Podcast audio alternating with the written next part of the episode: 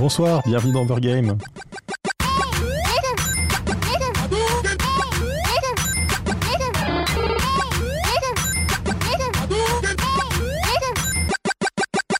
Bonsoir à toutes et à tous, vous êtes sur Cause Commune, vous pouvez nous écouter sur 93.1 FM ou sur causecommune.fm. Sur le site, vous pourrez également trouver les liens donc utiles donc du chat, en particulier si vous discutez avec nous, donc sur causecommune.fm ou des pages Facebook et Twitter de la radio pour suivre l'actualité. Et si vous voulez soutenir la radio, qui bah, est tenue par des bénévoles, vous pouvez également nous faire des dons.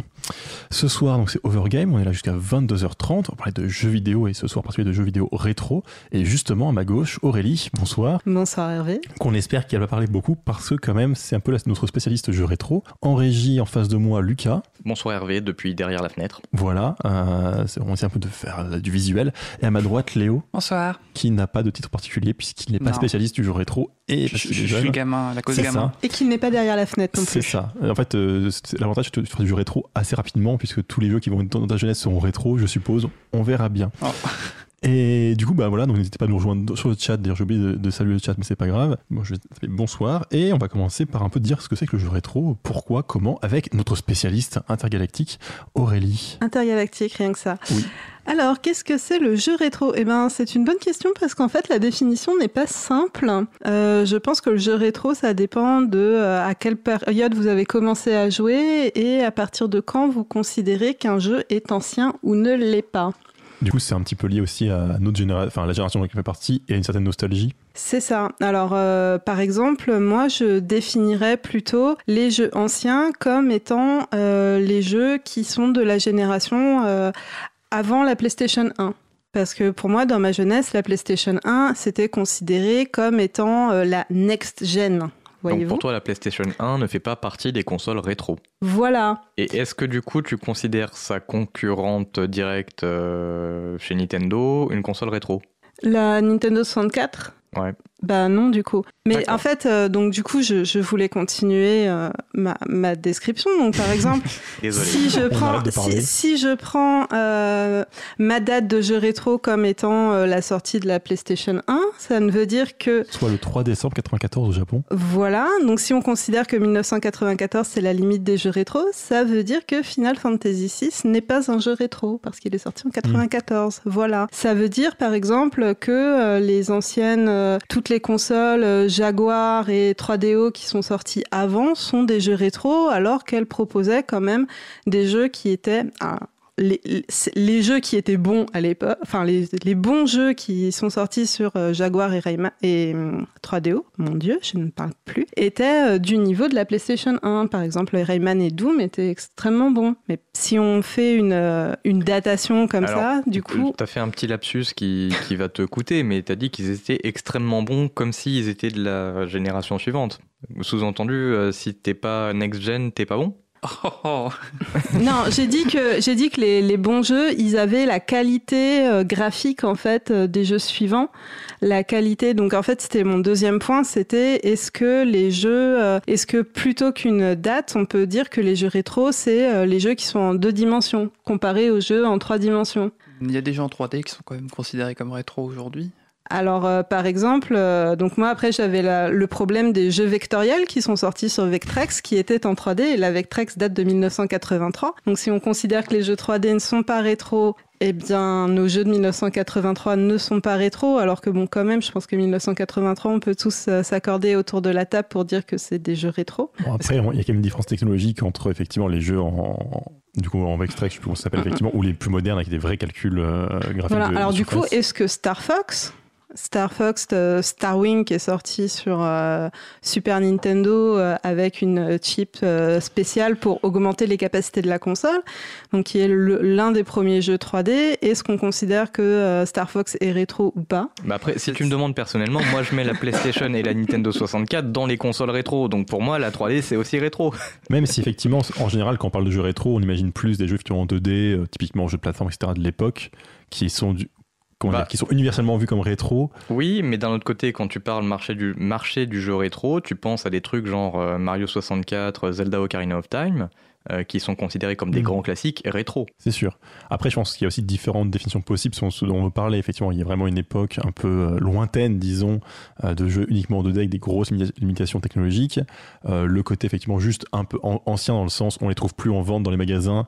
Euh, Est-ce que dès qu'un jeu n'est plus en vente dans les magasins officiels euh, et s'il devient rétro, ça peut se défendre comme catégorie juste pour faire remarquer qu'il y a un marché là-dessus. Et effectivement, selon qu'on, notre génération, on va trouver les jeux du début de la 3D euh, Ouais, soit euh, si comme tu- nostalgiques de, notre jeunesse, soit absolument an- antédiluviens. Si tu prends comme, euh, comme définition les jeux qui ne sont plus en vente, euh, je pense que le temps de vente d'un jeu vidéo doit rarement excéder deux ou trois ans actuellement. Je dirais, alors je, je dis pas que c'est une définition forcément pertinente. hein, Il y a je- aussi les rayons des stockages, attention. C'est ça, c'est ce que je voulais dire. C'est que je pense quand même il y a un jeu où il y a une période où il est vraiment en vente euh, en tête d'affiche, il y a une période où il est en occasion dans un coin, et après il y a vraiment les, comment- bon, le moment où on commence à chercher en se disant ok je veux vraiment tel jeu, on le trouve plus, il faut que j'aille chercher dans un magasin spécialisé pour me dire ok est-ce est-ce qu'il y en a un qui traîne dans un coin.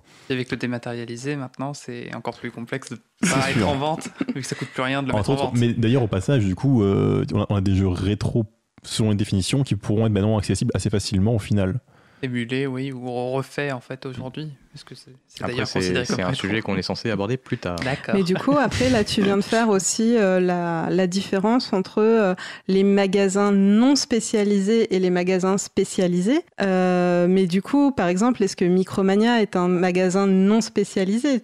Euh, Euh, ils sont quand même plutôt spécialisés. Ils ont quand même un- des rayons assez. Enfin, pas rétro, Ils ont- mais je ils sais ont pas, j'achète jamais des jeux en magasin. Ils ont pas fermé, eux? Non, Non. Micromania n'ont pas fermé et donc euh, ils vendent encore des jeux jusqu'à la PlayStation 3. Ça dépend. Il y en a qui vont plus vieux que ça. Ça dépend des stocks des magasins. Il y en a qui ont de la Nintendo DS et il faut. Oui, enfin, oui. Alors en fait, hein. en, en, en console de salon, ils ont euh, PlayStation 3, PlayStation 4, Xbox One, Xbox 360. Et en console portable, ils doivent avoir... Nintendo. Ah ouais, euh, Switch et la... Je Oui. je suis même pas sûre qu'ils aient encore des, Wii U. des La jeux Wii U. Wii. Ouais, des jeux Wii U peut-être, des jeux Wii non. Et ensuite, euh, en portable, ouais, la DS et la 3DS euh, et la PS Vita. Et je pense pas qu'ils aient des jeux PSP encore. Parce que du coup, on a aussi une limite, je dirais, de qu'est-ce qui est, euh, je veux dire, acceptable par un joueur lambda aujourd'hui. C'est-à-dire que, euh, en gros, ça- après, après correspondre à ça, c'est qu'un jeu PS3, ça se joue encore bien. Les jeux PS2, ça va un peu dépendre lesquels, j'ai envie de dire. Et effectivement, les jeux PS1 vont commencer à quand même bien piquer les yeux quand t'es pas habitué et que tu n'as pas joué dans ta jeunesse. Après, ça dépend des jeux PS1. En fait, euh, t'as des jeux PS1 qui passent très bien, genre euh, Crash Bandicoot, parce que c'était beaucoup d'aplats et c'était très. euh, c'était pas. euh, C'était très cartoonesque, ils cherchaient C'est pas à ça. faire réaliste. Et c'est souvent ça qu'il, c'est souvent là que le bas blesse, c'est quand tu essaies de faire réaliste et que t'as pas encore les performances pour le faire, quoi. Mm, mm. C'est euh, quand il n'y avait pas de, il y avait pas de texture en fait. C'est à partir du moment où tu commences à avoir des jeux avec des textures euh, que là ça, ça part un peu en vrille. Mais en fait, euh, paradoxalement, les jeux qui sont sortis dans les tout premiers temps de la PlayStation 1, je pense qu'ils sont plus regardables et plus jouables, enfin pour nos petits yeux, euh, que euh, les, les jeux qui sont sortis à la fin de la PlayStation 1. Parce que à la fin de la PlayStation 1, comme il y avait plus de capacité, enfin on arrivait mieux à tirer parti de la capacité de la console, donc du coup on mettait plus de textures, on voulait faire plus d'effets. Et ça fait plus bouillir. Oui. Après, il y a, il y a quand même des bonnes grosses daubes qui sont sorties au tout début des consoles 3D. hein. Oui, bah oui, oui, ça, non, mais je, je dis pas. Mais euh, et il y a aussi après la question de, de la, du changement des téléviseurs. Parce que euh, passer d'un écran cathodique à un écran euh, LCD numérique, eh ben ça fait pas du bien non plus euh, pour euh, ça ne fait pas toujours du ça passe pas toujours très bien en Mm. fait euh, les images euh, la conversion euh, des, des consoles qui ont été euh, pensées pour des télés catholiques sur des télés HD. Parce que les pixels ne bavent pas en, sur les télés HD. Ça, ça, ça fait très bouillir. hein. Mais c'est- il n'y avait pas aussi une histoire, enfin, enfin, de tout simplement que bah, les consoles n'étaient pas compatibles aussi, tout simplement. euh. Euh, les Bon, consoles. les- C'était les du Péritel, enfin ça Ouais, marche c'est très du bien. hein. Péritel, hein, ça, ça passe. hein. D'accord, d'accord. Moi, j'ai Une passé- invention française, pardon. Est-ce que c'est du Péritel partout dans le monde Parce que ça, je crois que les Non. consoles, elles étaient adaptées, Non, comme ça. alors euh, oui, tu as toujours, euh, en fait, quand tu achètes une euh, console à l'étranger, donc euh, déjà, tu as ta console euh, qui est pas forcément compatible au niveau euh, ampérage et voltage. Hein, parce que nous, on est en 220 et au Japon, ils sont en 110, par exemple. Voilà. Et après, effectivement, euh, toutes les sorties, euh, toutes les sorties ne sont, enfin, les sorties ne sont pas les mêmes. Et en France, en plus, on était cadencé en 50 Hz, alors qu'au Japon, ils étaient cadencés en 60 Hz. Donc du coup, ça pouvait pas passer. Donc du coup, euh, du coup, on avait des jeux plus lents. On a des jeux plus lents. Ah d'accord, s'ils n'ont pas même pas changé deux trois trucs pour. Euh, non, non. Alors euh, notamment euh, là où ça se voit bien, c'était Final Fantasy X sur PlayStation 2 où le héros se traîne lamentablement et donc vous avez des, des, vidéos comparatives si vous voulez voir entre le 50 Hz et 60 Hz. En plus, on avait des bandes noires aussi. On avait des bandes noires en haut et en bas du coup pour réduire l'écran et pour faire un, espèce de faux de faux 60 Hz. Donc déjà, on nous bouffait la moitié de l'écran et en plus c'était plus lent, c'était génial. Voilà. Ça a l'air cool le rétro quand on parle. Bah, c'est comme toutes les passions, c'est ça t'intéresse d'avoir tous les domaines techniques euh, derrière, mm. de voir comment tu peux le mettre en place et profiter de la chose.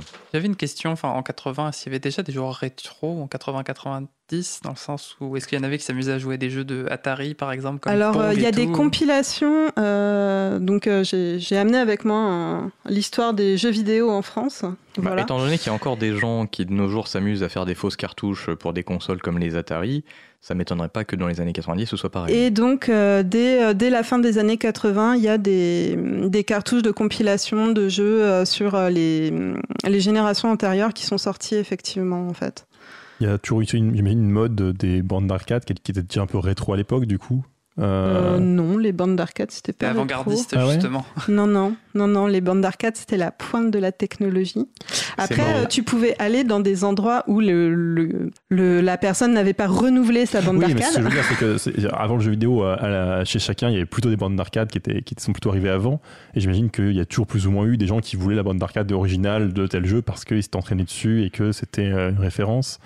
Après, il y a peut-être plutôt un, côté, euh, c'est comme avoir un billard chez soi, quoi. C'est mm. un, un, comment on dit, un statement? Oui, c'est pour euh, poser euh, ton ton statut social? Ton statut social, c'est ça. Mais je pense que c'était plus. ça, ça, doit plus ressembler au marché des flippers et ce genre mm. de choses, en fait, à mon avis. Euh, je pense que le marché de l'arcade s'est développé. Alors, le marché rétro de l'arcade, je pense qu'il s'est développé plus tard, mais en vérité, je ne sais pas trop parce que je me suis jamais vraiment intéressée au marché de l'arcade. Faut dire qu'en France, en fait, on était assez peu équipé au niveau euh, borne d'arcade, euh, que même quand j'étais jeune, euh, il y avait T'en croisais de temps en temps, mais tu avais assez peu de, grands, de gros centres avec beaucoup de, de, de bornes d'arcade. Moi, je me souviens quand j'allais en vacances, le centre commercial, il avait quoi quatre bandes d'arcade à tout casser, il les a gardées pendant, pendant 10 ou 15 ans, quoi. Mais euh, la France n'a pas été extrêmement bien euh, dotée en bornes d'arcade, donc je pense que le marché français, c'est pas le même que le marché qu'il pouvait y avoir aux États-Unis ou au Japon euh, sur le sujet, en fait. Et je me demandais, parce que au début tu disais, donc c'est ta définition, effectivement, ce qui se défend, c'est qu'il n'y a pas de définition officielle de ce qu'est un jeu rétro. je pense entre autres au euh, Dotemu qu'on avait invité, mm-hmm. qui nous disait qu'un jeu rétro c'est plus de 10 ans, mais après, euh, c'est un peu vague pour eux. Et mais du coup, forcément, on aura une définition différente, je pense. Alors, euh, peut-être pour, donner, hein. peut pour donner du contexte à nos auditeurs qui n'ont pas suivi, euh, Dotemu, c'est un éditeur de jeux vidéo récent euh, et probablement un petit peu indépendant. Enfin, c'est comme ça qu'ils aiment bien le présenter. Mhm. Et en fait, ils font de la réédition de jeux entre guillemets rétro. C'est ça. Ils ont soit fait des réadaptations, en prenant un jeu en le remettant euh, dans des contrôles modernes, soit effectivement reprendre un jeu et faire soit une suite, soit le refaire, mais en gardant l'esprit de l'époque. Et du coup, ils expliquaient que leurs règles pour euh, se donner une règle et à, respecter pour les jeux sur lesquels ils peuvent jeter leur dévolu, c'était les jeux qui ont plus de 10 ans. Mais du coup, effectivement, il y a la question de je peux dire ça, comment la définition va, évoluer. Et c'est vrai que j'ai l'impression qu'il y a quand même une certaine différence dans le sens où euh, on sent plus de différence entre les jeux vraiment de bah, des générations effectivement avant 94 par exemple et modernes alors que maintenant un jeu d'il y a maintenant il y a 10 ans me paraît moins différent disons qu'entre 90 euh, et 2000 c'est vraiment que la technologie a un peu moins évolué que aussi les boutiques effectivement en ligne nous permettent de jouer à des jeux plus vieux beaucoup plus longtemps et que du coup le jeu rétro je sais pas comment ça va évoluer dans comme définition. Alors il y a peut-être aussi, alors là je dis peut-être des grosses bêtises parce que, donc je rappelle, hein, moi je ne joue plus depuis à peu près 10 ans, donc je ne joue Tu plus es toi-même depuis... rétro. Voilà, c'est ça.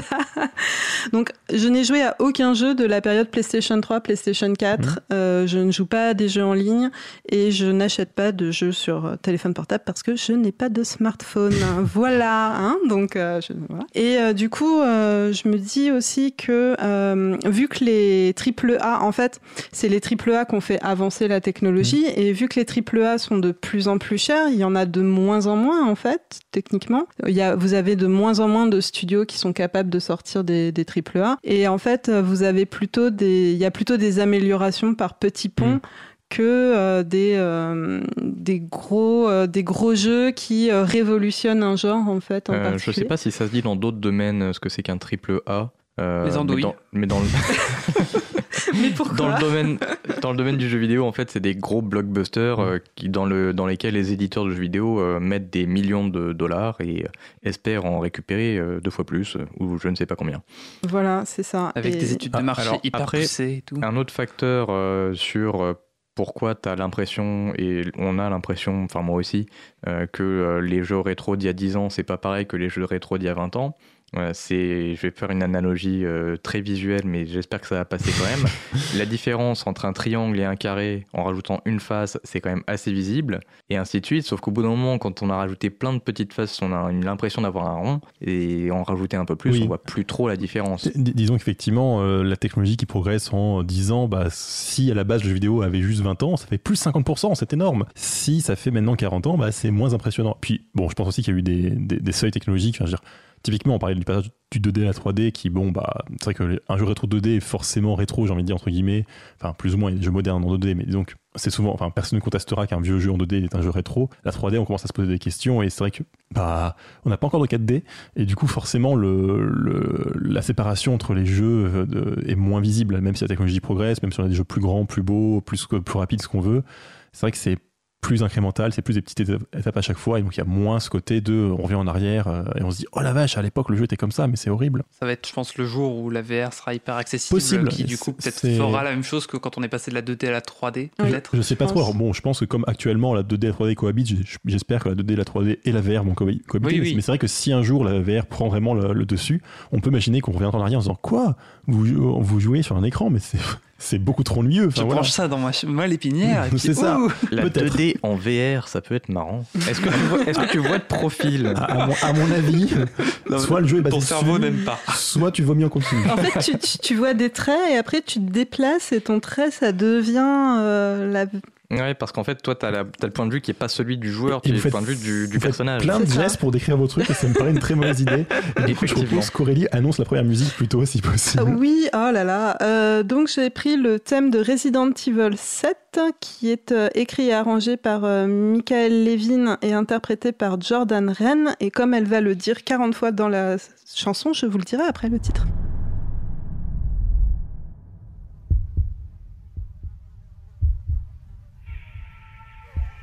Cause commune, cause-commune.fm 93.1 Go tell Andrew Rhodey. Go tell Andrew Rhodey.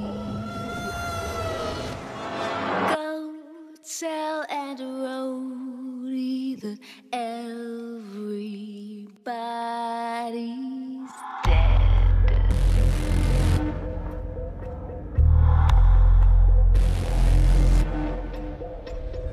I was raised in a deep dark hole. A prisoner with no parole. They locked me up and took my soul.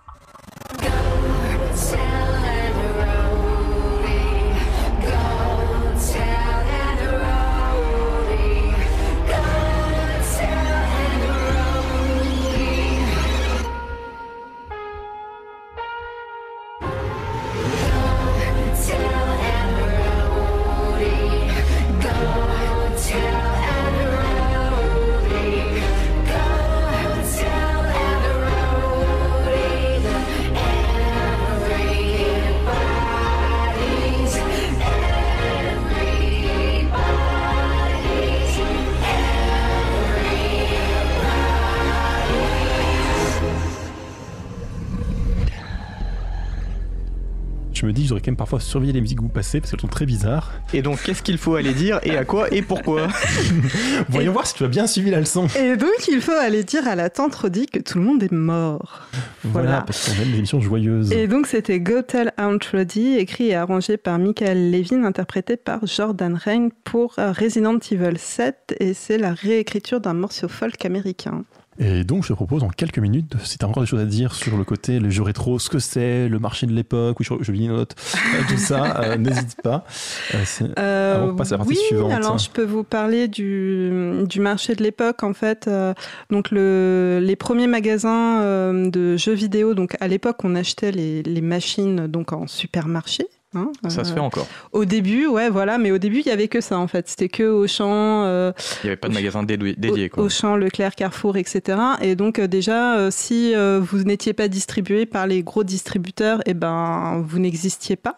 Et donc c'est eux qu'on fait dans les premières années, donc avant 1980, c'est eux qu'on fait et défait la vie des, des consoles parce que c'est en fonction de leur, leur distribution. Et donc le magasin Micromania, donc le premier magasin Micromania a ouvert en 1983. Et en fait auparavant, euh, ils faisaient de la vente par correspondance. Parce qu'il y avait aussi, euh, donc euh, moi j'ai passé beaucoup de mon enfance aussi plongée dans les catalogues La Redoute et les Trois Suisses, qui avaient euh, beaucoup de pages consacrées aux jeux vidéo. Et donc tu pouvais acheter ta console et les jeux vidéo directement sur le catalogue des Trois Suisses et de La Redoute, ce qui était une très mauvaise idée parce que en fait Les catalogues étaient sortis, les catalogues sortaient tous les six mois. Et donc vous bénéficiez pas des, des baisses de prix en fait. Donc vous aviez euh, toujours sur le catalogue euh, le prix euh, à la sortie du jeu en fait et il fallait attendre six mois pour que le prix baisse.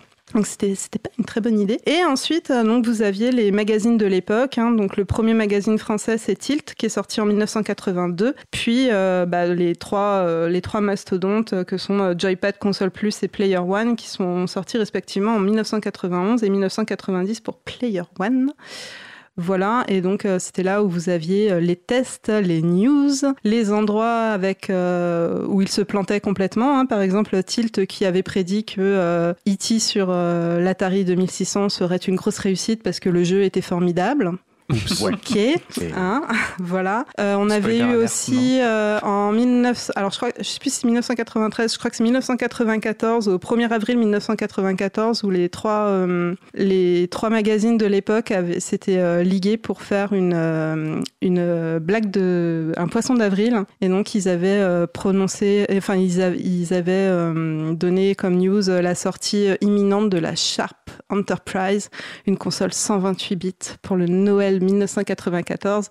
News qui avait été reprise dans les journaux euh, télévisés de l'époque. euh, voilà, et donc ils avaient bien réussi leur coup. Avec euh, la photo, une photo montée d'une espèce de console, assez classe hein, d'ailleurs pour l'époque. Et pour les plus jeunes qui nous écoutent et qui se demandent pourquoi est-ce que tout le monde écoutait et lisait ces magazines, euh, il n'y avait pas Internet. Oui, Bah non, il n'y avait pas Internet. Alors il y avait le Minitel. euh, C'est pas pareil. Alors il y avait des forums sur Minitel, des forums de jeux vidéo sur Minitel. Vous pouviez jouer euh, aussi euh, sur Minitel euh, en, en réseau. Mais après, c'est un point important, effectivement, c'est que maintenant, quand on achète un jeu, bah, si on veut faire attention, on lit des critiques, on peut regarder des vidéos, on peut regarder des tests, on peut euh, Et, peut-être le... et qui plus est, on a des critiques genre, probablement avant que le jeu soit sorti. Oui, Mais- Bah, là aussi à l'époque, hein. les critiques sortaient avant que le jeu soit sorti. Bah, pour les jeux les plus connus, oui, mais euh, là de nos jours, le moindre jeu euh, Oui, oui, quelconque, c'est vrai, tu oui. peux facilement avoir Mhm. euh, des critiques euh, avant Mhm. même que le jeu sorte. Quoi. Et, mais du coup, forcément, tu es très dépendant de, bah, des magazines pour euh, avoir une idée qui est bah, fallait, fallait que magazine se foire pas complètement. Voilà, et, Et puis soit après, pas ça, complètement acheté par les. Ah, tout de suite. après, ça dépendait. Alors moi, par exemple, personnellement, j'étais plus team Joypad que team Console Plus parce qu'ils étaient plus sévères dans leur notation chez Joypad que chez Console Plus. Voilà. Après, euh, ça dépendait, euh, ça, ça dépendait des testeurs que vous préfériez euh, d'un- d'un d'un magazine à l'autre, mais des fois il y avait des passages. hein. Les testeurs passaient d'un magazine à l'autre. Voilà. Et donc ensuite, euh, il y avait bah, des magasins extrêmement spécialisés, euh, notamment sur Paris, hein, le fameux boulevard Voltaire avec euh, tous les magasins qui existent encore, mais c'est quand même euh, plus que c'était à la grande époque. Et je suis en train de parler et de manger complètement la Oui, partie suivante. ce- C'est ça, c'est un peu le problème. Ouais, mais c'est pas très grave. On Ouais, parle pas. Lucas qui n'avait pas envie de parler en fait, tu l'as réveillé dans son sommeil, c'est un peu triste. Ah, tout d'un coup, faut que je parle. Ne t'inquiète pas, je pense qu'on pourra la relancer facilement en décomposant une question. C'est ça. Génial. Puisqu'on va dire pourquoi c'est bien en fait le jeu rétro? Dis-nous tout Lucas. Effectivement. Alors déjà, je vais peut-être euh, être un petit peu honnête avec euh, les auditeurs. Euh, j'ai commencé à jouer avec du jeu qui était déjà rétro pour quand j'ai commencé à y jouer. Euh, parce que j'ai commencé à jouer sur euh, de l'émulateur. Alors euh, oui, c'est pas bien, mais c'est pas grave. Hein, on le dit pas trop fort. C'est pas comme si c'était enregistré Et en direct. et en direct en plus. On entendra des sirènes plus tard dans la soirée. Donc du coup, ça m'a tout de suite donné une, une idée de ce qu'était le jeu avant ma propre époque. Euh, j'ai commencé à jouer au milieu des années 90, euh, plutôt vers la fin. Et du coup, c'est un peu mon, background là-dessus. Alors du coup, le jeu rétro, c'est très bien. Pourquoi? Bah, Il y a des arguments assez simples. C'est dans le jeu rétro qu'il y a tous les précurseurs et tous les, tous les jeux qui ont posé les piliers de ce que sont devenus les différents genres. Donc euh, c'est dans les jeux rétro qu'on va trouver euh, les Sonic et Mario, les Zelda, qu'on va trouver les premiers euh, jeux de rôle, euh, Final Fantasy, Dragon Quest et compagnie. Euh, c'est là-dedans qu'on va trouver les Sims, le premier jeu Pokémon. On dira ce qu'on veut, c'est un jeu rétro. Euh, D'ailleurs, ça se voit au niveau des graphismes et de la musique. Et les premiers jeux de combat aussi sont des jeux rétro. Mais est-ce qu'être précurseur c'est une bonne chose? Alors, je vois que Hervé a presque lu mes notes. Euh, Ah non Non, en fait, j'ai écrit, euh, Hervé, ce qu'il va dire, voilà, les précurseurs, c'est moins bien. Alors, c'est pas mon point de vue. Déjà parce que souvent, les jeux précurseurs, ils sont pas, ils ont pas posé les bases en disant on a posé les bases et on s'arrête là. C'était des bons jeux à l'époque, donc ils avaient pas que des bases posées et c'est tout. Ils avaient un truc vachement bien foutu à côté. Donc, certes, ils ont peut-être été précurseurs sur un domaine, mais sur tout le reste, ils étaient quand même vachement solides. Donc, ça reste un bon jeu à jouer. Oui, et puis souvent, c'était quand même des précurseurs qui étaient faits par des grosses, euh, des grosses boîtes qui voulaient pas se planter en faisant des jeux moyens, et donc ils y mettaient les moyens, justement. hein. Par exemple, euh, si on prend euh, Mario 64 et qu'on estime que Mario 64 est un jeu rétro, euh, Mario 64 est le, pro- enfin, est le précurseur des jeux 3D euh, des, De plateforme. des pla- de plateforme. C'était une énorme révolution à l'époque où vous aviez un stick où vous pouviez faire tourner la, La caméra, autour, autour de Mario. Donc ça, ça a été repris dans plein de jeux euh, par derrière. Mais en fait, il n'y a pas uniquement cette maniabilité qui est, euh, qui est très bonne, il y a le jeu en lui-même qui est très bon et qui est toujours très bon. Vous pouvez toujours jouer à Mario 64. D'ailleurs, il est ressorti euh, Sur, euh, Sur DS Non, 3DS. Ouais, il est 3DS. Mais de toute façon, je veux dire, ça c'est logique, parce qu'en réalité, je me moque un petit peu, mais euh, quand on dit qu'un jeu est précurseur, euh, il lègue du recul. Et s'il est précurseur, c'est parce que justement, il a, il a réussi à être assez bon pour poser des bases, pour ouvrir un marché finalement, parce que tout le monde s'est dit après, ah bah génial, en fait, on peut faire ça, on peut le réutiliser. Et donc, bien sûr, euh, des jeux suivants, peut-être pour le raffiner, faire des trucs, euh, peut-être corriger des défauts, etc. Mais si un jeu a autant marqué, si aujourd'hui on s'en souvient, c'est aussi grâce à ça, c'est parce qu'on avait. À l'époque, il était déjà bon, et un jeu très bon à l'époque, même si moi je vais râler parce que je vais me dire ah mais quand même les contrôles sont pas terribles et ah la caméra est un peu relou, bien sûr ça reste un jeu qui est encore très bon actuellement et qui est très intéressant à jouer. Après, il y a d'autres avantages aussi, c'est notamment, enfin des jeux rétro, hein, j'entends, Euh, notamment le fait que c'est pas que des précurseurs dans le jeu rétro en fait. Parce que euh, si on considère que les jeux PlayStation sont des jeux rétro, t'avais Final Fantasy jusqu'à 9 euh, qui sont des jeux rétro. Et ça fait quand même 8 opus pour un peu te, te faire la main. Alors quelque part, euh, c'est plus un précurseur. Mm. Il- les bases sont bien établies, il sait ce qu'il fait. Et euh, c'est le cas pour Final Fantasy parce que j'ai j'ai celui-là en tête, mais c'est aussi le cas pour les jeux de combat, pour les jeux de plateforme.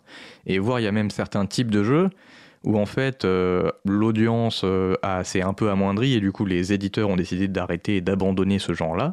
Et du coup, il n'y a tout simplement pas d'offre sur le nouveau marché. Euh, c'est le cas des euh, Beat 'em All, Beat ouais. euh, qui est un marché qui s'est asséché.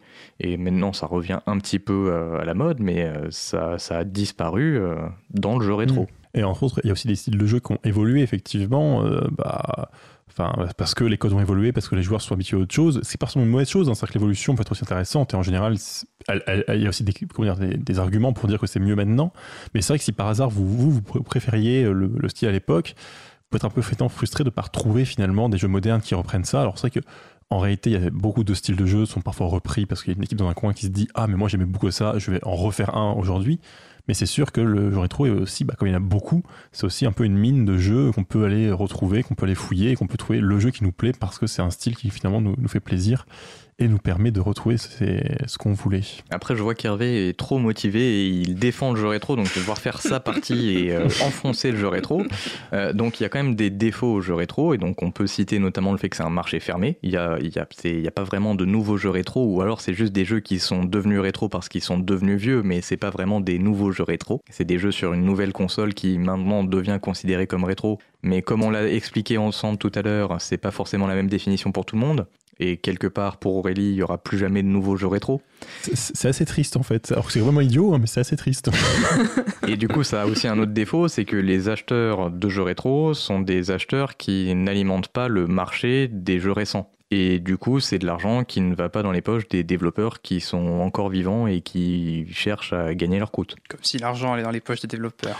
Un, un tout petit peu. Mais oui, Un petit peu. effectivement, l'argent ne va pas dans les poches des actionnaires des grosses boîtes. C'est très Après, triste. après tu as aussi euh, tous les jeux justement qui ressortent sur les consoles virtuelles, etc. Donc tous les jeux rétro qui ressortent actuellement. Et donc, euh, si tu ne veux pas acheter euh, ton Final Fantasy VI euh, ou Final Fantasy III en boîte US euh, avec une boîte en carton qui a été déchirée, eh ben, tu peux aller acheter euh, un Final Fantasy euh, sur. euh, Enfin, sur la console virtuelle, et du coup, tu peux de- continuer à donner des sous à Nintendo C'est vraiment et, d'envie. à- et, et à Square Enix surtout, en fait. Un autre défaut des jeux rétro qu'on n'a pas, sur lequel on n'a pas beaucoup insisté, alors que c'est quand même le défaut principal que tout le monde lui trouve, c'est que si on n'a pas les yeux habitués, c'est c'est quand même euh, des graphismes qui ont souvent très très mal vieilli. En tout cas, c'est ce qui est reproché aux jeux rétro. Je C'est- souvent- d'accord. C'est souvent des personnes qui ne sont pas habituées à ce genre de graphisme qui disent euh, c'est dégueulasse. Moi, j'ai l'habitude d'avoir du, euh, du 1080 pixels. Je, je comprends pas pourquoi on regarderait ça. De manière même plus générale, en fait, le problème du jeu rétro, c'est que ça a vieilli. Alors bien sûr, ça a plus ou moins bien vieilli. C'est ce qu'on disait, entre autres, il y a des- des jeux qui étaient très bons à l'époque, restent bons. Peut-être pas très bons, Bon, ça dépend. Aurélie lance un regard noir. Mais, euh, mais c'est vrai que le problème, c'est que bah, forcément, les graphismes, il y avait une technique à l'époque qui était plus limitée, euh, mais même pour le reste, même sur les scénarios, sur les types de jeux, sur le- la manière dont on joue, euh, bah forcément, il y a l'expérience en plus, on a appris, on a eu 20, 30 ans de plus euh, de, de gens qui ont créé des jeux, qui ont appris entre eux, etc. Donc forcément, en moyenne, hein, je dis, il y a des mauvais jeux aujourd'hui qui sont moins bons que des, des bons jeux à l'époque, mais en moyenne, les jeux vont être mieux finis, mieux, mieux prévus, avec des meilleures idées, parce qu'il y a des erreurs. Je ne suis pas d'accord parce Oui. que à l'époque, quand on sortait un jeu, on ne sortait pas un jeu bourré de bugs en disant ah c'est pas grave, vous pourrez acheter le DLC ou le patch plus tard pour corriger les bugs.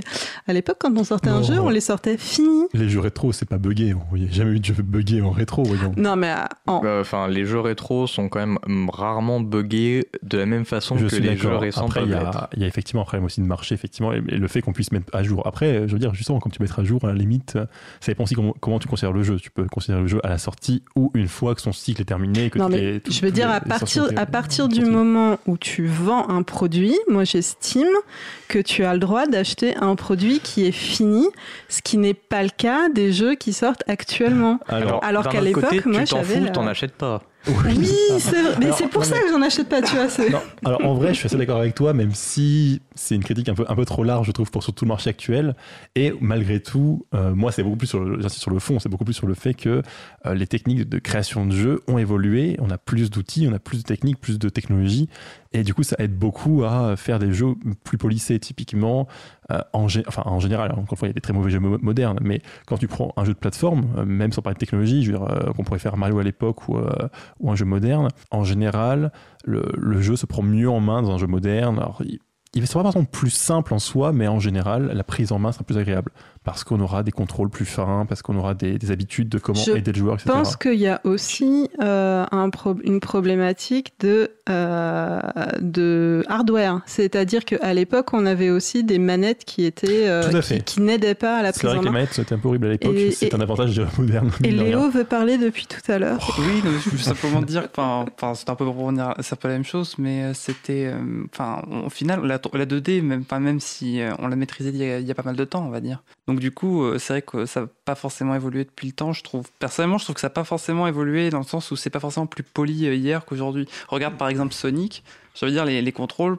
C'était, c'était super bien, même si, même si la manette était limitée et compagnie, t'avais pas l'impression d'être frustré avec les commandes et tout. Ça dépendait du jeu, bien évidemment. Ça, ça va dépendre des gens. C'est-à-dire qu'il y a des gens qui vont, qui vont- qui vont beaucoup aimer les jeux classiques, mais je trouve quand même que, en général, les reprises modernes euh, de style de jeu, je, je sais pas, de Metroid-like, de, de jeux de plateforme, on va quand même, même si c'est pas aussi marqué que sur des jeux où la technologie a beaucoup plus évolué, on va quand même sentir qu'il y a euh, bah, sur le jeu de plateforme, je sais pas, a- je sais pas, typiquement il y a eu Céleste récemment, qui quand même euh, est, je trouve, incomparable un jeu comme Mario parce que, parce que ça va beaucoup plus loin, parce qu'il y a, il y a quand même un polissage et une réflexion sur le, sur le gameplay, sur la manière dont on joue, qui est quand même plus avancé, ce qui est, ce qui est normal, ça s'inspire aussi, ça, ça, ça profite aussi de tous les jeux précédents et de toute l'expérience accumulée, mais il y a une différence. Après, elle est aussi moins Sachant marquée. que pour nos auditeurs, Hervé compare Mario premier du nom Céleste Hmm. et il ne compare pas Bien le sûr, après, Mario Ma- Mario, Odyssey. Mario Galaxy est très intéressant aussi. C'est plus du jeu de dés pour le coup, mais oui, par, par contre, effectivement, dans, dans une même série, les jeux évoluent aussi. Et après, plus typiquement, euh, Nintendo en général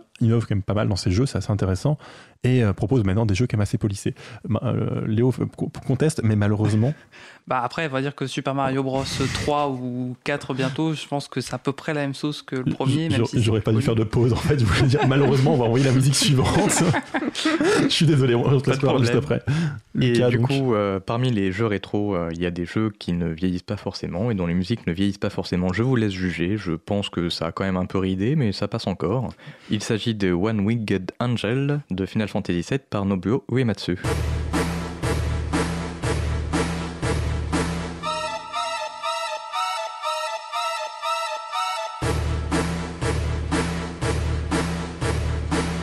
Cause commune, cause-commune.fm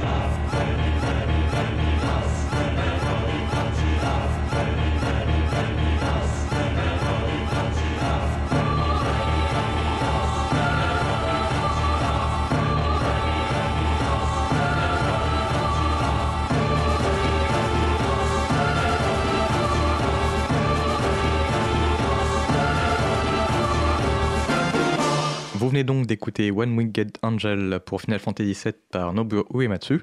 Et donc, même si on reconnaît un petit peu les notes MIDI de la PS1, euh, franchement, je trouve que ça n'a pas trop mal vieilli. Oh, C'était qualité CD quand même à la PS1, les, les musiques à l'époque. Je trouve Mm. c'est sympa, ouais. Précisons quand même que putain, on vous a mis seulement 4 minutes à peu près.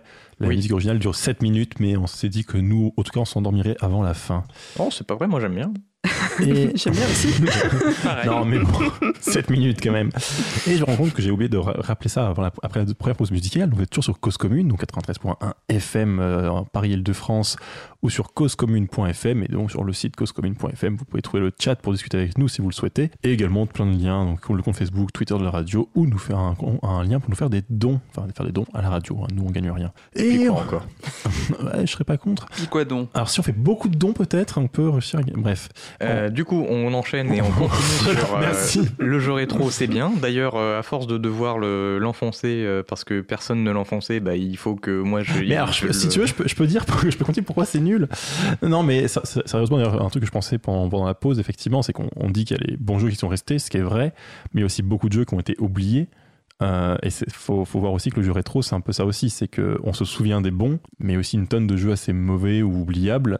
En particulier, bah, comme c'est aussi dans une période du jeu vidéo qui a pas mal évolué, t'as beaucoup de jeux qui ont tenté des trucs, et en particulier avec la 3D, et qui, euh, bah, il aurait mieux fa- pas fallu en fait.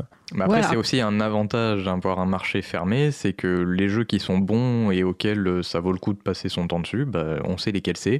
Euh, ça a déjà fait le tour des, des internets. Mm, mm. C'est sûr. Parce que des jeux mauvais, il y en a encore actuellement. Hein. C'est pas l'apanage de l'époque. Bien sûr. Après, je, je dirais que, euh, comment dire, il y a eu des périodes dans- où- qui ont dû encourager les mauvais jeux, enfin, typiquement le passage à la 3D. Alors, il y a eu de très bons jeux, hein, bah, typiquement Mario 64 qui était, qui était excellent, mais quand même, il y a aussi beaucoup de jeux qui ont tenté la 3D parce que bah, c'était la 3D, c'est trop bien, c'est forcément mieux que la 2D, il y a un D en plus, mais euh, qui concrètement euh, bah, n'avaient pas du tout les, les épaules pour passer à la 3D parce que, bah, parce que la technologie était nouvelle, puis même, euh, même sans Bah, la technologie. Mm, mm. Après, RIP Suikoden 4. Le passage à la 3D, c'était malheureusement un passage tellement technique que même des, Mm. des, des, des licences qui avaient les moyens de, Mm. de faire le passage euh, se sont quand même foirées lamentablement bah, parce que euh, même si tu as les moyens, tu Et- peux pas forcément réussir. Et en plus aussi, c'est un, un- un côté technique, c'est faut réussir effectivement des questions vraiment techniques dans le jeu, mais aussi même des questions de bah, le jeu est complètement différent. C'est-à-dire que un, si tu prends une licence et tu te dis, bah, typiquement Mario quand même, c'était très, c'était très risqué comme pari. Passer d'un jeu en, en 2D de plateforme à un jeu en, 3 en plateforme 3D, ce n'est plus le même type de jeu. Enfin, si en soi, il y a des concepts qui, qui restent et il y a une vraie cohérence dans la série, mais c'est quand même très très différent de la manière dont on se déplace, ce qu'on peut faire, ce qu'on, le type de jeu que ça propose. Et du coup, ça demande non seulement de réinventer le côté euh, technique, encore une fois, de faire la 3D à l'écran, des polygones, comment on fait, comment on fait pour que ce soit joli et que la, caméra parte pas n'importe où. Mais en plus, il faut en plus se poser la question de d'accord, mais notre jeu, ça va être quoi? Qu'est-ce qu'on peut faire en 3D Et Au tout début, bah, forcément, personne ne savait ce qu'on pouvait faire, donc euh, on- c'est un, un peu patiné, quoi.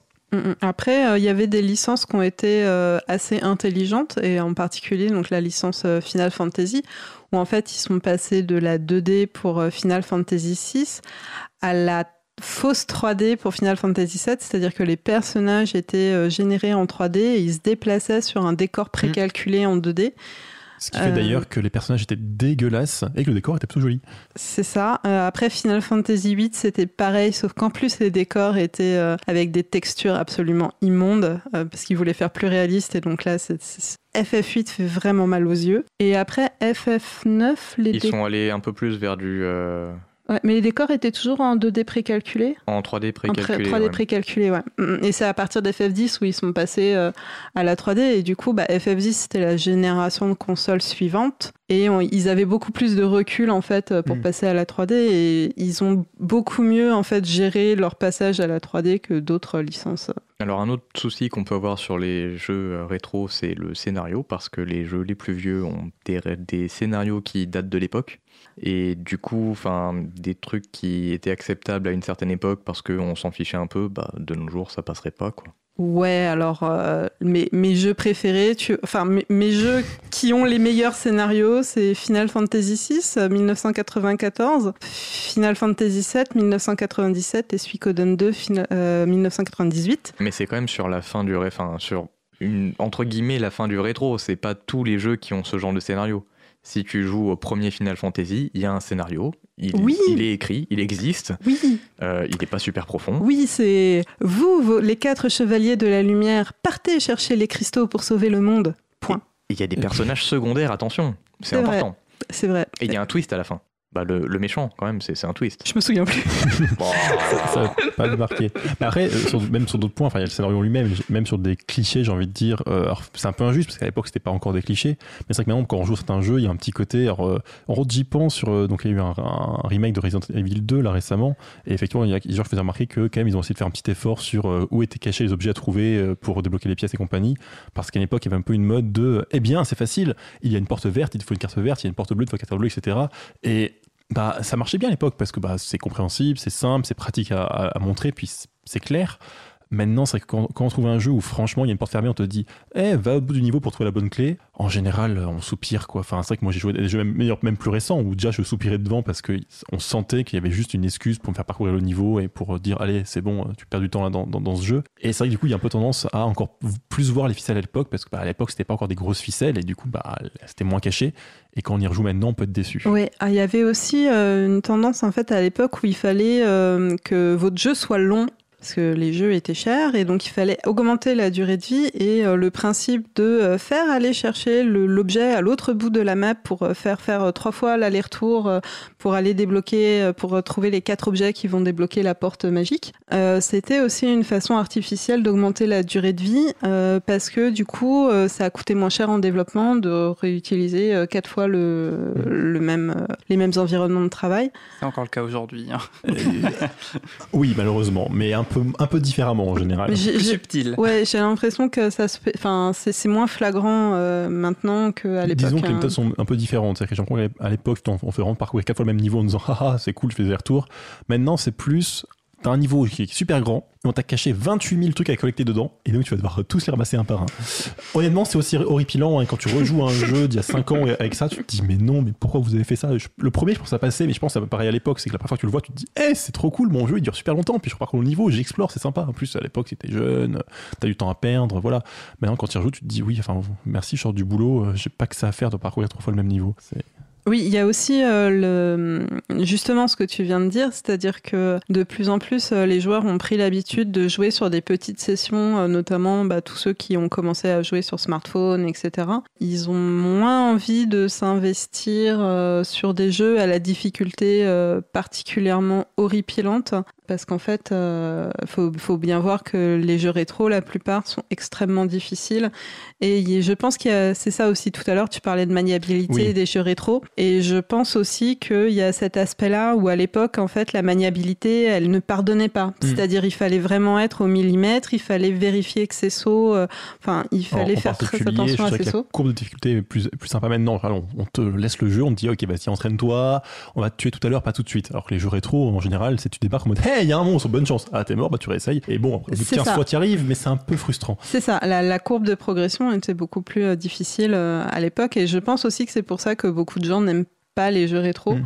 parce qu'ils sont très difficiles. Euh, Il y a des jeux modernes qui ont voulu faire des difficultés rétro aussi. Mm. euh. Et en général, d'ailleurs, c'est vrai que personnellement, je suis pas forcément très fan. Et mais c'est vrai que le public a évolué, les habitudes aussi, donc forcément, il y a un décalage avec les jeux. Et du coup, je pense qu'Aurélie parle trop, elle laisse pas la parole à Aurélie. Oui, tout à fait, c'est ce que j'allais dire. On, donc, on va, servir de sa chronique pour faire une césure euh, avant la, la dernière partie, parce qu'on fait en fait une émission en quatre parties, mais en trois parties.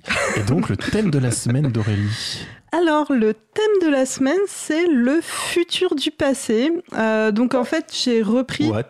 Alors, en fait, c'est euh, les jeux vidéo qui devaient se dérouler dans le futur, mais que maintenant, c'est déjà le passé pour nous. Donc, on est vieux. Voilà, c'est ça. On va prendre une DeLorean. Voilà, c'est ça. Et donc c'est parti, le futur du passé ou comment nous sommes tous des survivants? Tout commence en 1993 selon The Ninja Warrior. Le président des États-Unis s'est déclaré dictateur et a institué la loi martiale. Bon alors par contre, je n'arrive toujours pas à savoir s'il s'agit de George Bush père ou de Bill Clinton, mais bref, Metal Gear Solid nous apprend qu'en 2005, des terroristes ont pris le contrôle de l'Alaska et de ses réserves de pétrole. Deux ans plus tard, en 2007, nous avons survécu à la grande famine prévu par Sin and Punishment.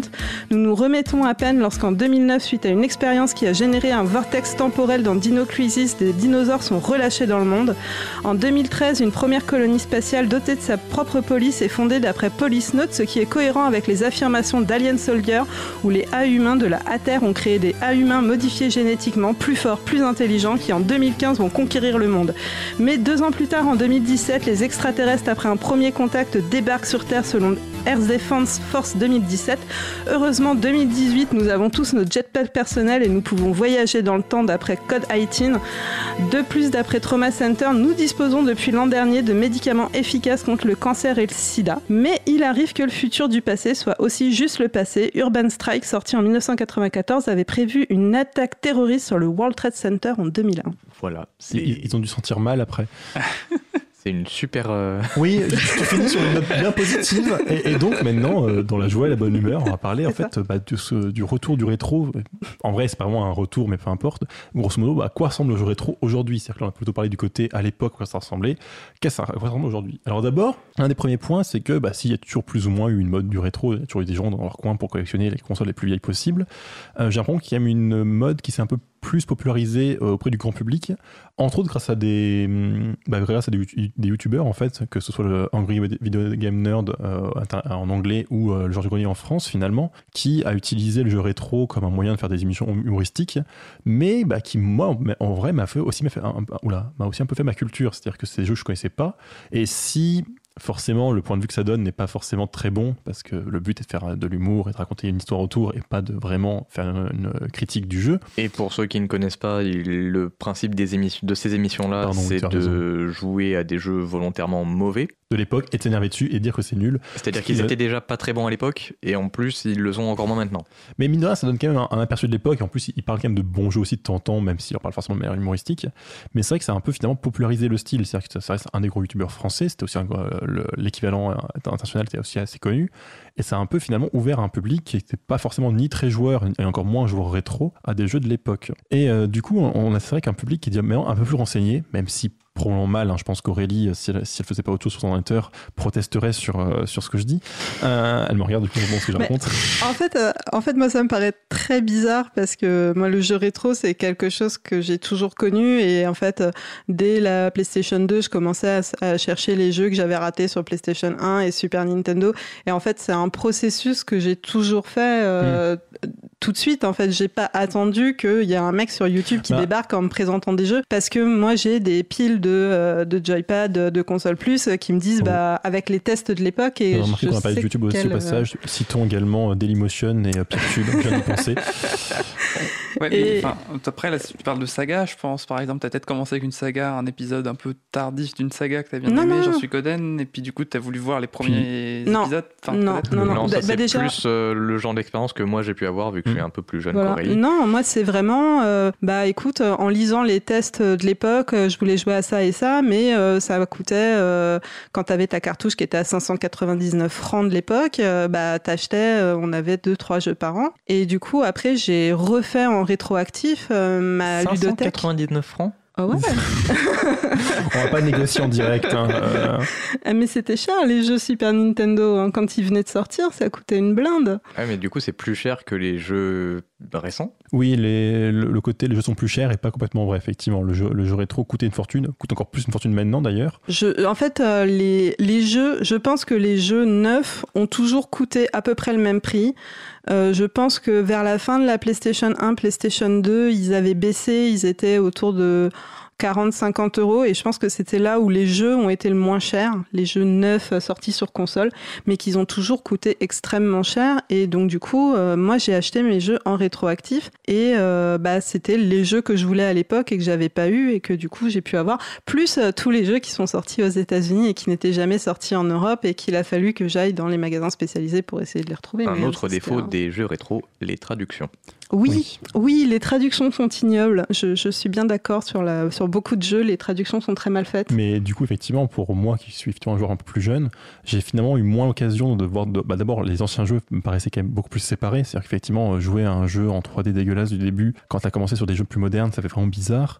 Et puis même, effectivement, euh, bah, c'était lointain. Pas, en gros, j'ai pas joué sur console, ce qui ne pas non plus aider. J'ai moins la tentation d'aller voir la console précédente, puisque bah, sur ordinateur, il y a une plus grande continuité. Et du coup, effectivement, bah, moi, c'est aussi un moyen de découvrir un peu ce qu'était à l'époque. Ça a été ça. Ça n'a pas été le seul. hein. Entre autres, bah, beaucoup de, jeux indépendants qui reprennent des esthétiques ou des types de jeux rétro. Euh, J'en parlerai un petit peu euh, après la musique. Mais du coup, c'est aussi un moyen de redécouvrir ou au moins de s'intéresser à quelle est, euh, est l'origine, d'où ça vient et de se dire, ah d'accord, c'est telle référence. Même si parfois, aller voir les références en elles-mêmes, ça pique un petit peu. Euh, donc, avant de faire la dernière partie, on va faire une petite pause musicale. Donc, j'ai choisi euh, une musique que je ne retrouve pas le nom parce que je suis pas sur le bon onglet. Hop là, donc euh, The Magikarp Song, I Love Magikarp, donc qui qui est la version euh, anglaise. Il y a aussi une version japonaise, mais je me suis dit que le public comprenait mieux les paroles. J'en ai même vu une française. Euh, non, c'est qu'en sous-titré, il me semble, Ah, euh, à moins qu'on l'ait mal trouvé. Et donc, c'est crédité euh, pour Queen, quoi, quoi, King Go. Cause commune, cause-commune.fm. 93.1. Totally pathetic, unreliable. Known throughout the world for being super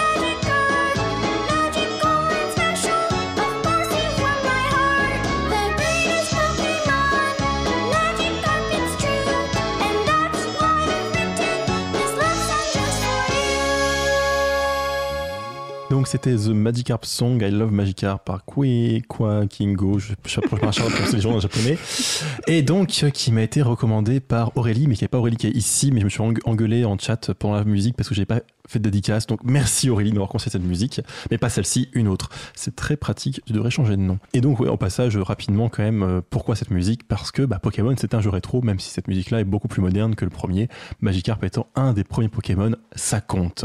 Avant de continuer l'émission sur le jeu rétro, je vais faire une petite actu.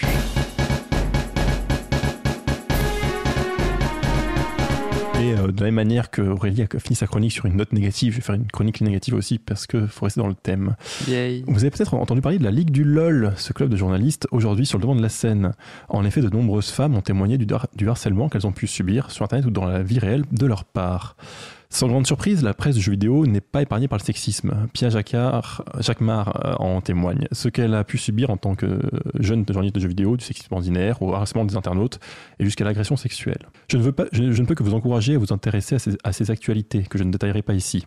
Je ne, peux pas faire mieux que de lire les témoignages que vous pourrez trouver en ligne. Je ne suis ni en position d'en parler de manière pertinente, ni, de, ni, je, ni n'ai le temps de proposer une analyse approfondie. Que dire alors? D'abord, rappeler que, bien entendu, le sexisme existe encore dans, no- dans notre so- société. Que plus particulièrement, le jeu vidéo n'est pas épargné, bien au contraire. On a pu parler dans, cette émission, on en reparlera probablement. L'industrie n'est pas accueillante, les jeux, les jeux sont souvent pensés pour un public masculin. Le harcèlement et les agressions existent. Il est important d'en parler, de se renseigner, de savoir ce qu'on achète ou pas, de ce qui l'on soutient ou pas. Bien sûr, pour beaucoup, le jeu vidéo est un loisir et il peut être difficile de s'intéresser à des sujets sérieux sur ces passe-temps. Mais derrière ces passe-temps, il y a des personnes et ces personnes méritent notre temps et notre attention. Voilà. Voilà. ok, euh, je vois que tu avais prévu ça, ça, que ça fait depuis le début que tu voulais l'utiliser, effectivement. Mais voilà, c'est assez court parce qu'en en réalité, effectivement, j'ai pas grand chose de plus à vous dire que allez voir euh, ce que vous pouvez trouver en ligne, des articles et des témoignages. C'est assez euh, euh, intéressant à lire, même si glaçant. Mais effectivement, c'est aussi important de se rappeler que le jeu vidéo, c'est pas que des joueurs, il y a aussi des créateurs derrière, des journalistes et beaucoup de personnes. Et que c'est important aussi de s'assurer que tout marche bien là-dedans et que c'est pas le cas actuellement. Et d'ailleurs, en parlant de journalistes, euh, il y avait très très peu de testeuses euh, femmes dans tous les magazines que moi je lisais à l'époque. Euh, Bah, à croire que c'est aussi un milieu sexiste, les- le journalisme jeu vidéo. Bah, de toute façon, euh, j'ai envie de dire, le jeu vidéo en général est un milieu sexiste et ça a vaguement progressé, donc ça devait être pire sur les jeux rétro. Non, mais moi, je me souviens euh, quand j'étais euh, au lycée, euh, c'est du genre, euh, tu rentres dans un Micromania et on me dit euh, Ah, euh, tu cherches un cadeau pour ton copain Bah non, je cherche Suikoden 2 et, je- et voilà. et voilà. Et euh, c'est pareil, euh, quand j'étais au lycée, euh, il y avait un gars, il vendait des, des jeux euh, PS1 gravés. Oui, parce qu'à l'époque, on avait beaucoup de jeux PS1 pirates, hein, donc on les vendait sous le manteau, etc. Et euh, il m'a regardé, il m'a fait Non, mais tu sais même pas ce que c'est, euh, c'est- pas, c'est pas des CD audio. Hein. Et là, je fais Ok, mon gars. voilà. C'est. Mais euh, c'était. Oui, voilà. Non, mais c'est encore aujourd'hui. Hein. Encore aujourd'hui, des fois, quand je vais dans des magasins de jeux vidéo, euh, vous cherchez quelque chose pour votre petite amie Non, Tu- mais alors, je Je suis. suis désolé, est-ce que tu cherches encore Suikoden 2 Non, mais je l'ai trouvé. Alors, euh, je l'ai- je trouvé. Je, je l'ai trouvé en occasion à l'époque. Je l'ai payé 149 francs et maintenant il est à 149 euros dans les boutiques euh, sur le boulevard Voltaire. Donc, si voilà. vous prenez en compte l'inflation, c'est un très bon investissement. Un avantage du jeu vidéo rétro. et, et je pense quand même qu'on va revenir sur le sujet, même si je suis d'accord que, c'est- que malheureusement le sexisme, le sexisme dans le jeu vidéo demanderait plus de temps. Peut-être qu'on pourra le consacrer un jour, mais ça demanderait quand même pas mal de préparation. Et, et ce soir, le thème un peu plus léger, un effectivement qui paraît un peu futile soudainement, c'était le jeu rétro. Hein, voilà, peut-être qu'on s'est trompé de thème au final. Euh, et donc effectivement, bah, je voulais un peu parler de, de quel est le jeu rétro, enfin moderne, oui, quelle est l'influence aujourd'hui Et donc effectivement, on a déjà un peu évoqué le fait que, bah, mine de rien, il y a tout un héritage de techniques de jeu, de, de, création de jeux. Il y a aussi, donc effectivement, tu entends parler un marché euh, à l'instant du jeu vidéo qui maintenant coûte une fortune parce que forcément, hein, ce qui est cher est rare. Et du moment qu'il y a des gens qui sont prêts à payer, je ne sais pas combien d'euros pour acheter Suikoden 2, euh, ça je se crois vendra. inversé ta phrase, c'est ce qui est rare qui est cher. Oui, bah, c'est pareil. ça, ça va. hein. Côté, si c'est très cher, ça devient rare, du coup. Mais euh, donc effectivement, ce que tu citais aussi au début, Ah, arrêtez de parler. Ce, que tu citais aussi, au début de l'ém- l'émission, c'est-à-dire l'émulation, qui a permis aussi à beaucoup de joueurs bah, récents de tester des jeux, parce qu'il y a des jeux soit qui maintenant coûtent une fortune, euh, soit même sont introuvables. Et du coup, d'ailleurs, la légalité de la- du processus devient un peu ambiguë, puisque a- quand un jeu est pas vraiment trouvable, je sais pas vraiment ce que dit la loi. Je crois qu'en général, même si ça reste illégal, il y a une certaine Qu'est-ce tolérance. qu'on appelle trouvable? Parce que Euh, tous- les jeux que j'ai cherchés, j'ai fini par les trouver. oui, Il y a des termes un peu ambigus sur ce que peuvent être les abandonware, c'est-à-dire des logiciels qui sont suffisamment vieux pour être considérés comme abandonnés tant que les ayants droit ne les réclament pas et n'en font pas autre chose. Mais du coup, effectivement, c'est vrai que bah, les techniques modernes d'émulation on peut, peut permettre de jouer à des, des jeux anciens. D'ailleurs, aussi de manière légale, puisque par exemple, euh, justement, avec une certaine mode du rétro, récemment, les éditeurs, enfin, les créateurs de consoles ont ressorti des, vieilles consoles en version bah, mini souvent. Euh, C'est-à-dire qu'on prend une vieille console, on, on s'amuse à, à mettre la même boîte, même si à l'intérieur c'est différent, on met 20, 20 jeux dedans et on le vend. Ce qui est de manière assez amusante, l'impression que c'est surtout vendu à des gens qui n'aiment pas le rétro. Euh, C'est-à-dire que les spécialistes du rétro sont en mode Quoi, mais c'est lamentable, cette, euh, cette sélection de jeux n'est pas du tout la bonne. Et les gens qui sont un peu en mode Oh, c'est cool, on achète et ils disent Oh, c'est cool, j'ai 20 vieux jeux pour le prix d'un. Enfin, pour un gros prix d'un, mais voilà. Et Bah, c'est, enfin, c'est des- en fait, je pense que le, le public cible, c'est des gens qui sont intéressés par le rétro, mais qui n'ont pas spécialement envie de s'investir dans le, euh, le fait de récupérer une vieille console Oui, de l'époque, de réfléchir à comment mettre ton, ta prise Péritel sur ta télé qui n'a plus que de l'HDMI et compagnie.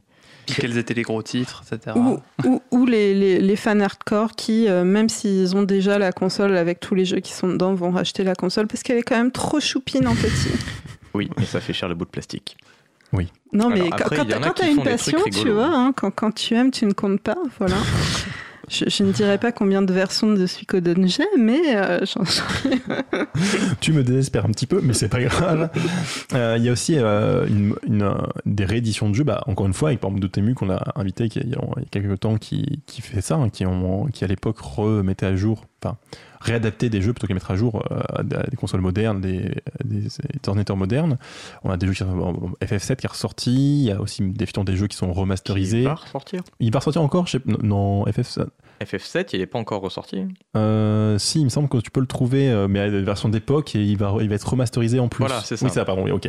Mais du coup, il y, a, il y a quelques années, il y a un ou deux ans, je sais plus, peut-être un peu plus, où effectivement, il était redevenu disponible facilement sur ordinateur. On pouvait juste l'acheter en ligne et euh, y jouer tranquillement. Bon, il était toujours aussi euh, horrible à voir visuellement, il fallait avoir des lunettes de soleil, mais euh, en soi, c'était toujours possible. Et donc, c'est vrai que le jeu rétro actuellement, bah, est toujours rétro, bien sûr, c'est toujours les jeux de l'époque, mais accessible de manière finalement plus simple et euh, si on veut vraiment tester, c'est intéressant. Après, il y a effectivement, euh, bah, moi, ce que j'aime beaucoup, et forcément, j'en parlais ce soir, parce que voilà, c'est les jeux indépendants, euh, qui euh, finalement ont- sont beaucoup intéressés aux jeux rétro, parce que bah, le jeu indépendant a parfois des contraintes proches, entre guillemets, c'est-à-dire que à l'époque du jeu rétro, on avait moins, en général, des boîtes plus petites, on avait des, moins de, possibilités techniques, et bah, du coup, maintenant, si vous êtes euh, quatre dans un coin dans votre garage à faire un jeu, c'est plus simple de faire un jeu en 2D euh, avec plein de pixels partout que de faire un super monde ouvert qui demande des 40 heures de jeu pour, pour tout, tout, explorer. Et du coup, le jeu rétro a beaucoup repris les esthétiques de l'époque. Et ce qui est assez intéressant, c'est qu'il peut effectivement y avoir des contraintes techniques, mais pas que. C'est aussi juste que bah, les styles de l'époque ont marqué. Typiquement, bah, le pixel art, euh, le fait de faire de beaux euh, dessins avec des gros pixels, finalement, ça vient du jeu rétro. Euh, Il y a des jeux à l'époque qui restent beaux maintenant quand, quand on les revoit, et du coup, des jeux modernes qui disent on va s'en inspirer. Et ce qui est intéressant, c'est que c'est pas des inspirations euh, littérales, où il pas les mêmes contraintes, ça peut être des inspirations aussi euh, beaucoup plus libres, où ils imitent finalement le style, mais en trichant, en mettant plus de pixels, plus de couleurs. Mais du coup, on a quand même le jeu rétro qui a influencé toute une partie du jeu vidéo moderne, parce que l'esthétique créée à l'époque, je veux dire sous la contrainte, c'est pas du tout le bon terme, mais c'est un peu l'idée, sous le, dans, dans les conditions de l'époque, maintenant sont devenus juste un style qu'on reprend parce que parce qu'on s'y habituait, puis même parce qu'il y a des bonnes idées, des bonnes découvertes. Dans, dans une chose qui m'amuse le plus là-dedans, c'est euh, le jeu qui est sorti il y a quelques temps, qui s'appelle The Eternal Castle Remastered. Alors, euh, il s'appelle Remastered, mais c'est pas du tout un jeu remaster, hein, c'est le principe, et qui reprend carrément des, des graphismes, des cartes euh, donc CGA. Donc, c'est des cartes à l'époque avec, je sais plus, euh, un truc comme 200 pixels par 300 pixels et surtout quatre couleurs. Et euh, ce qui est intéressant, c'est que, il triche, hein, c'est-à-dire que clairement, euh, il y a le bon nombre de couleurs, mais il y a plus de pixels, c'est bien mieux animé, etc. C'est, ça sera pas faisable sur les cartes de l'époque, je suppose, je suis pas spécialiste là-dessus. Mais euh, clairement, il y a une proposition qui est de reprendre des jeux de l'époque et de dire l'esthétique est intéressante. En plus, ça c'est pour un jeu SF, c'est vrai que ça rend assez bien les couleurs pastel. Ça fait, je sais pas, c'est, difficile d'écrire, mais effectivement, ça, va très très bien avec le style visuel. Et donc finalement, de reprendre toutes ces contraintes rétro et de dire on peut encore en faire quelque chose, on peut encore faire du jeu rétro moderne finalement, même si, comme je disais, en général, c'est des jeux beaucoup plus polissés, beaucoup moins frustrants, parce que quand même, le, le contexte a évolué. Même si celui en l'occurrence est quand même un petit peu énervant, mais je pense beaucoup moins que les jeux de l'époque comme euh, Another World, qui, je n'ai pas encore le courage de tester, mais probablement je m'énerverais contre ma manette. Moi, je m'énervais à l'époque contre Another World. Mais j'ai jamais été très doué avec une manette. Mais euh, C'était quoi, Another World? Ah, mais tu es tellement jeune. Euh, c'est un. alors, Another World, c'est un jeu d'aventure, un peu comme euh, les vieux Prince of Persia, tu vois, un jeu d'aventure Ouais, ouais. euh, en 2D, Plateforme. un plateforme, ouais.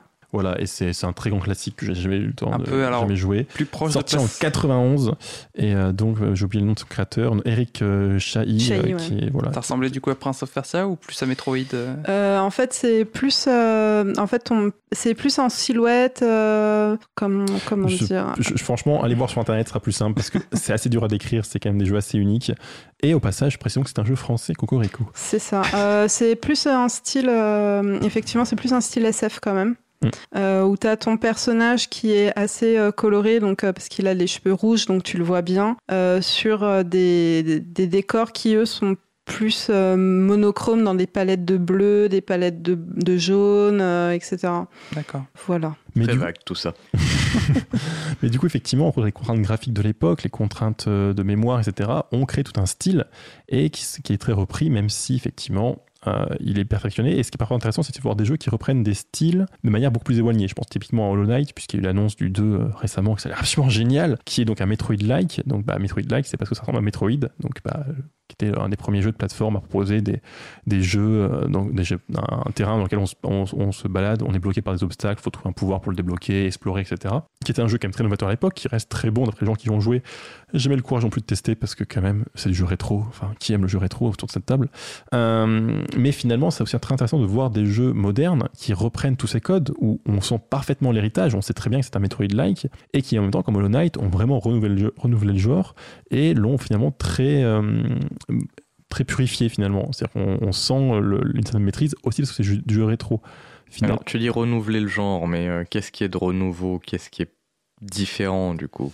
C'est beaucoup de polissage, mais honnêtement, il y a une sensation de jeu, il y a, il y a une durée de jeu, de décor, de. Et du coup, un autre critique, comment est-ce que tu peux dire que c'est un renouveau si tu compares pas au précédent? Non, désolé, je vais te laisser continuer. Non.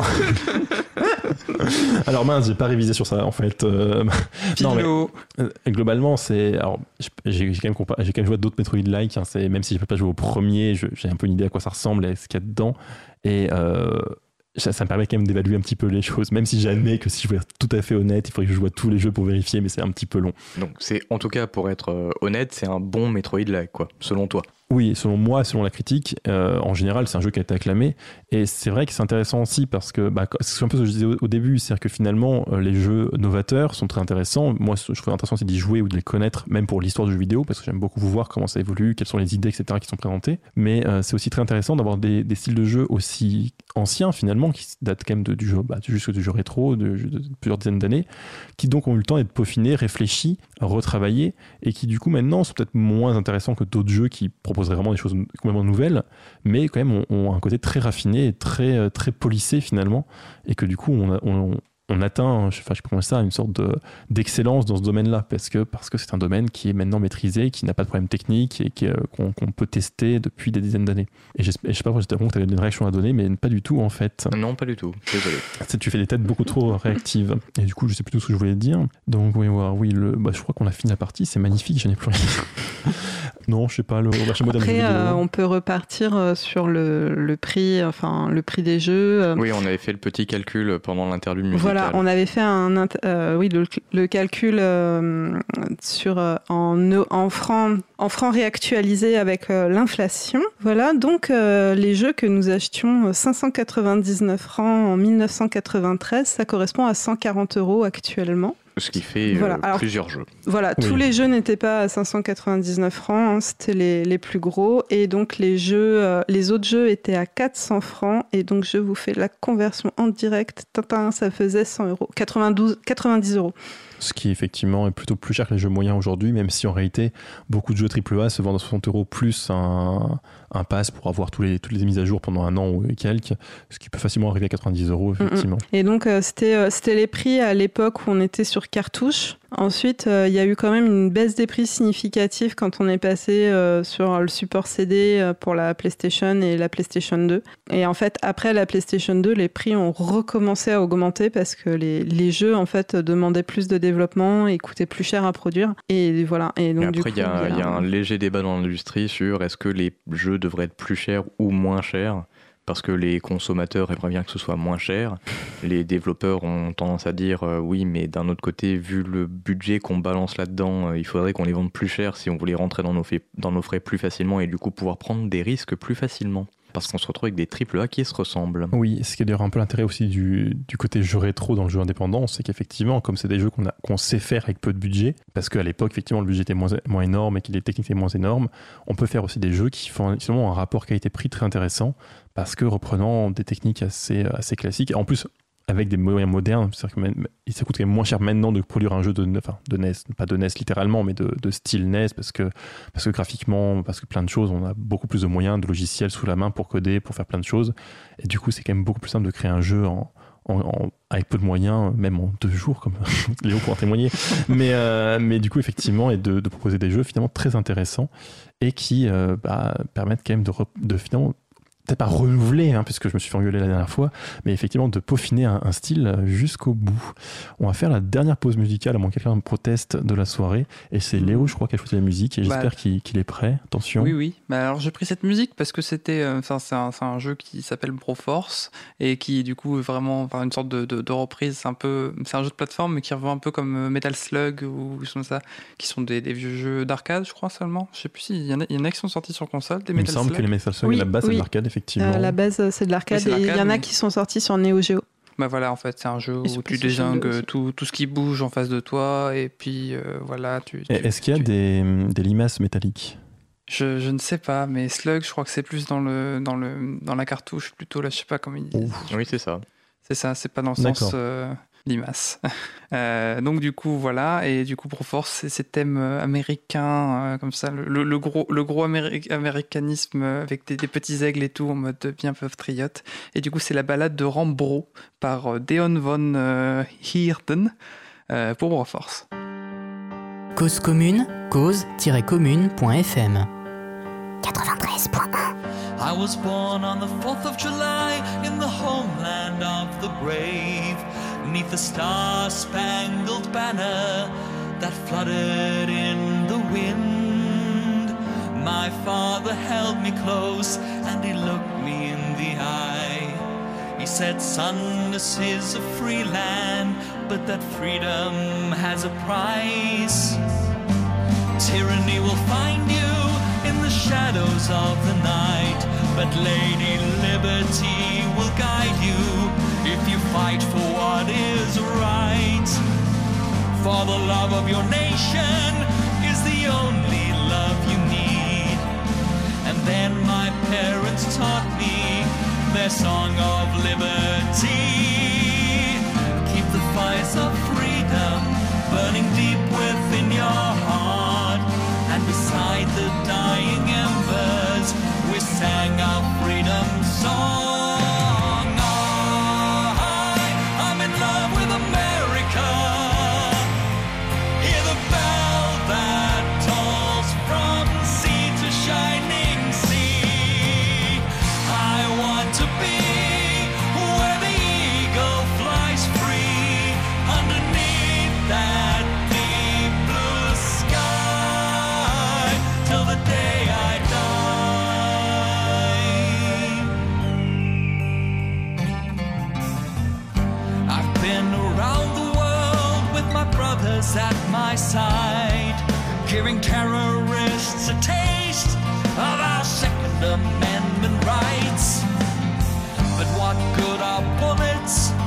If they're fired without love?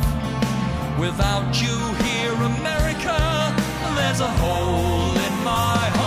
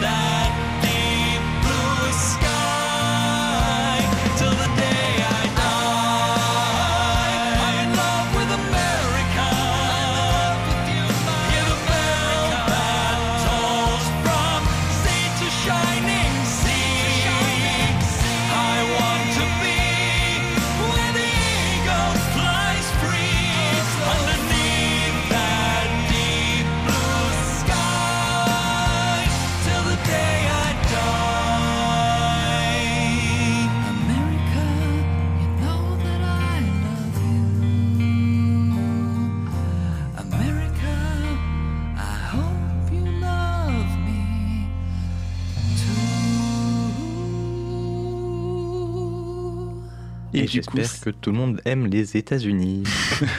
Et du coup, c'était The Ballad of Rambro par euh, Theon von Heerden pour Broforce. Et peut-être qu'il y avait un peu de second degré dans la musique, on ne sait pas. Non. Et donc, on s'approche de la fin de notre, émission, on va faire une conclusion. Mais heureusement, ce soir, ce soir je n'ai pas de conclusion, mais ça tombe bien parce que de toute façon, on n'a pas le temps d'en faire une. Euh, donc, on va parler du jeu rétro. Aurélie trouve ça génial, Lucas trouve ça cool, moi je trouve ça intéressant, mais hein, quand même, c'est relou d'y rejouer. Et Léo, je ne sais pas, mais c'est. Oh, Léo n'était pas né pour le jeu rétro. Bah, parce que j'ai quand même joué majeure partie de mon... quand j'étais tout petit sur Mega Drive après, hein, même si vrai. avait déjà sorti quelque temps. Et du coup, c'était bien. Bah c'était bien, oui, mais c'est parce que- voilà. c'est la nostalgie ou est-ce que c'était bien objectivement Lé- Lé- Léo dit le jeu, le jeu rétro c'était bien et c'est vrai que c'est intéressant et pas en pause musicale de toute façon, euh, Aurélie nous a trouvé 45 autres sujets sur le jeu rétro dont il faudra parler un jour deux questions c'est un est-ce qu'on le fera? Et deux pourquoi elle l'a pas dit avant qu'on prépare l'émission et qu'on la fasse? Je ne sais pas mais on va quand même passer au jeu de la semaine c'est donc le jeu d'Aurélie et je parie que c'est un jeu rétro et en fait elle veut parler j'ai pas de laisser parler Et ça tombe bien, tais-toi Hervé comme d'habitude. Le jeu de la semaine s'appelle Retro Game Challenge ou en version japonaise Game Center CX. Euh, donc euh, le jeu est sorti en 2007 sur DS et il y a un Game Center CX2 qui est sorti en 2009 mais qui n'a jamais été traduit. C'est quoi un Game Center CX C'est le nom du jeu. Ah d'accord. Voilà. En fait, en fait le, le jeu a changé de nom en passant aux États-Unis. Parce que à la base, il adapte une euh, émission de télé euh, japonaise qui s'appelle euh, Game Center CX, où donc euh, des, mm, des invités euh, doivent euh, faire des challenges sur euh, des jeux rétro.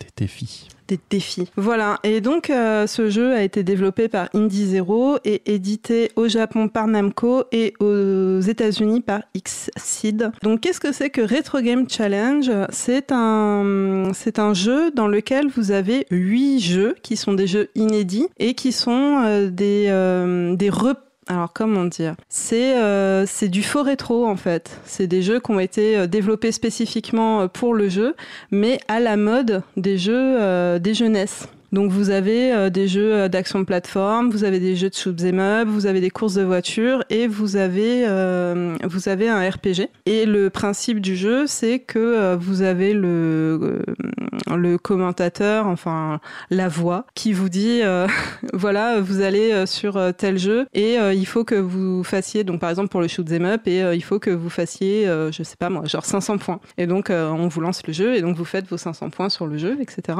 Et donc vous avez quatre défis par jeu et il faut compléter tous les défis pour finir le jeu. Euh, L'intérêt de Game Center CX, donc outre que c'est des jeux originaux, euh, vous avez en fait euh, une sorte de progression historique. C'est-à-dire au début vous avez un seul jeu et puis après vous achetez des magazines. Les magazines vous disent Hey, il y a la suite du jeu qui va sortir, tu vas pouvoir l'acheter. Et donc en fait au fur et à mesure que vous réussissez les défis, vous pouvez débloquer, vous pouvez vous faire acheter en fait de nouveaux jeux et vous pouvez aussi avoir de nouveaux euh, magazines qui vont vous donner euh, des astuces et des solutions euh, sur les jeux que vous avez, etc. Et en fait, c'est une sorte de simulation d'un enfant dans les années 80 avec sa console qui a plusieurs jeux, voilà. Est-ce qu'elle est pertinente du coup?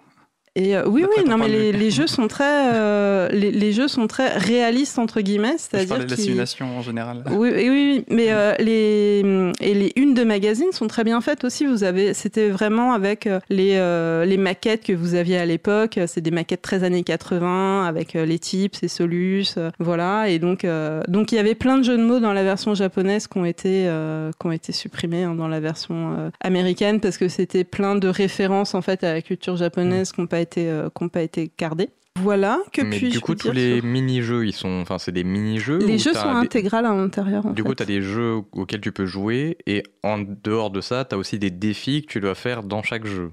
Alors, je crois que t'as les dé- c'est l'inverse, c'est t'as les défis dans chaque jeu et tu peux aussi jouer au jeu en entier euh, à côté.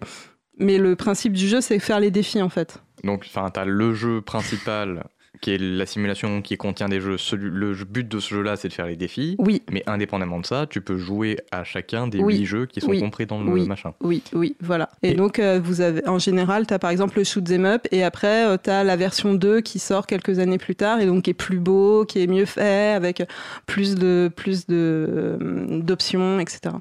Est-ce que tu peux juste rappeler le nom du jeu du Euh, Retro Game Challenge, voilà. Et puis je remercie la personne qui me l'a offert à mon anniversaire, même si j'y ai pas joué beaucoup. coup Et du coup, ça va être la fin de notre émission. J'espère que la prochaine fois, tu choisiras un jeu un peu moins euh, imbriqué l'un dans l'autre, parce que c'est un peu la galère. Et du Oh. Vous êtes jamais content. Non, franchement, c'est super cool, j'ai envie de tester. Euh, et du coup, euh, bah, fin de l'émission, effectivement. La semaine prochaine, on parlera des projets de jeux. Des Arlésiennes. des Arlésiennes, voilà, qui ont duré trop longtemps, qui ont raté au final, euh, qui ont mis 10 ans à arriver et les déceptions qui ont pu aller avec. Je vous remercie d'avoir suivi cette émission. Euh, je remercie le chat, bien sûr. Et je remercie toute mon équipe, Aurélie, Lucas et Léo. Merci à toi, Hervé. Salut. Voilà, et comme d'habitude, on se quitte sur un générique de Fatih Fat Fatih. Bonne soirée. Bonne soirée à tous. Bisous.